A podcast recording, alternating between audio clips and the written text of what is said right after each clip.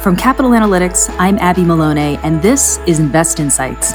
Every week, we bring you perspectives, business advice, and more from the leading executives, entrepreneurs, and investors who are building, diversifying, and leading the way in the country's fastest growing metro markets.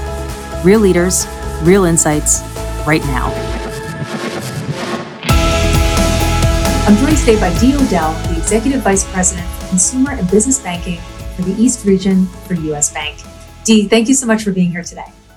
Thank you, Abby. It is a delight to be with you today.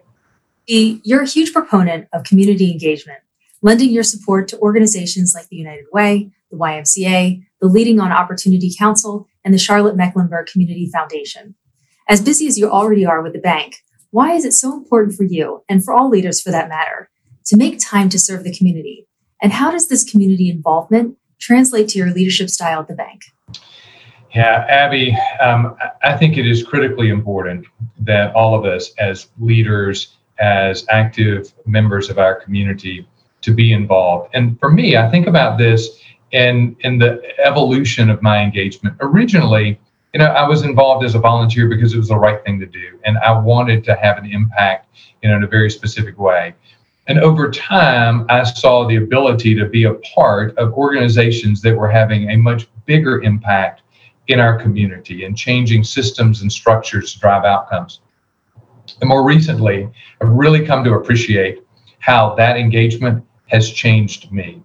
By, by being in proximity to people whose life experiences are different than mine, it has expanded my appreciation and understanding.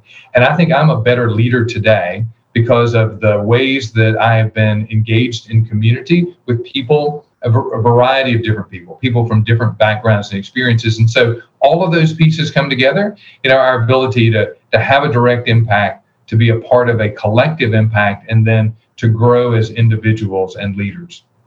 And Dee, how would you assess Charlotte's talent pool for the banking industry? And what are some creative ways that you've been able to attract and maintain top tier employees at US Bank? Yeah, Abby. So if I think back over the arc of, of US Bank's expansion in Charlotte, we we began with a very small group in Charlotte, and over the years, we have found that there were jobs that we needed to fill at U.S. Bank that, frankly, even pre-pandemic, could have been filled anywhere in the country, and the talent was in Charlotte. And so, 13 years ago, when I joined the bank in Charlotte, I was the first banker. Today, we have over a thousand employees in Charlotte, and the common denominator is that there is tremendous talent in Charlotte, and we've been able to recruit that talent. So the second part of your question really is how do we do that? And part of it is really conveying our culture, our core values. And that is a value proposition to be able to explain to people, you know, that, that our operating, our core operating principle, our purpose is to invest our hearts and minds to power human potential and to really help people understand that their role within US Bank is all about helping us achieve that goal of helping other people with their potential. I think those core values have really been a key element of how we have attracted talent to US Bank. And shifting gears slightly, how is US Bank interacting differently with its customers now than it has in the past, given the accelerated drive to digital over the course of the pandemic? And in what ways is both the bank and customers benefiting from this new approach? Yeah. So, Abby, we talk a lot about the intersection of digital and human.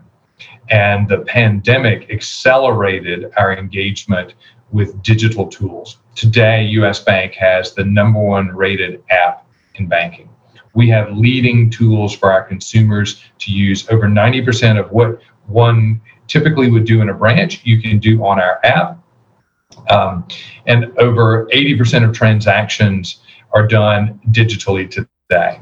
But at the same time that we are investing so heavily in digital and empowering people to be able to bank wherever they want, whenever they want, and the way that they want, we also have this really critical element of the human connection.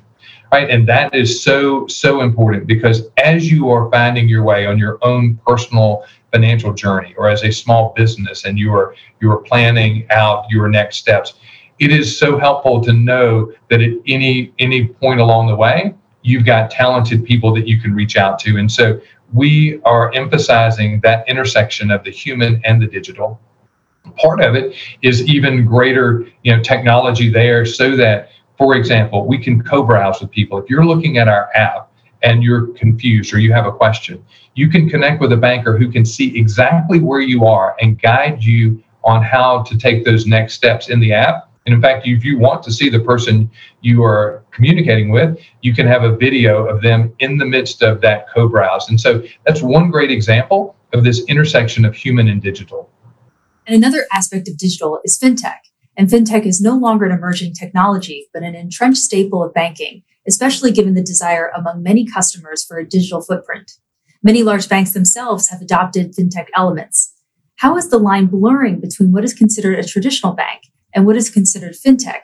And how do you see that line eventually disappearing? Yeah. So we are living in a time of tremendous innovation right now. And that innovation is coming from fintechs who have, you know, a very specific idea. It is coming from banks who are adapting very, very quickly to the needs of, of their clients. We think about this in a couple of ways. One, we are creating proprietary technology that we're using. Two, we are partnering with various fintechs um, who've got a, a, great solution and utilizing that as part of what we're doing.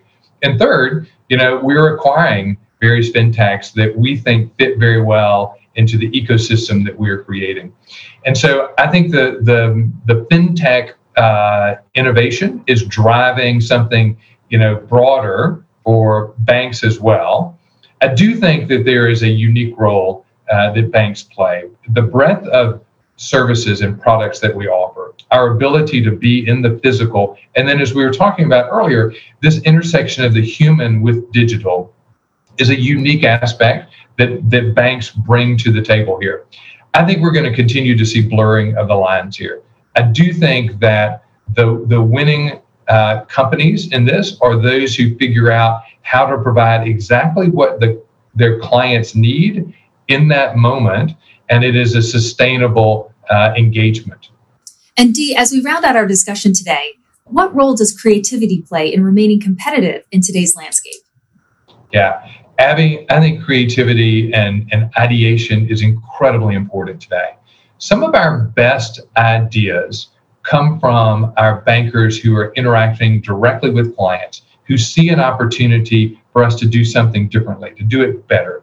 And that creativity and that ideation uh, is incredibly important in how we can then respond to those opportunities in the marketplace. It's also really important for companies to have the right sort of structure, the right avenues for those ideas to come up and uh, be evaluated and decide how do we invest in, how do we prioritize, how do we invest in the places that are going to give us the greatest impact.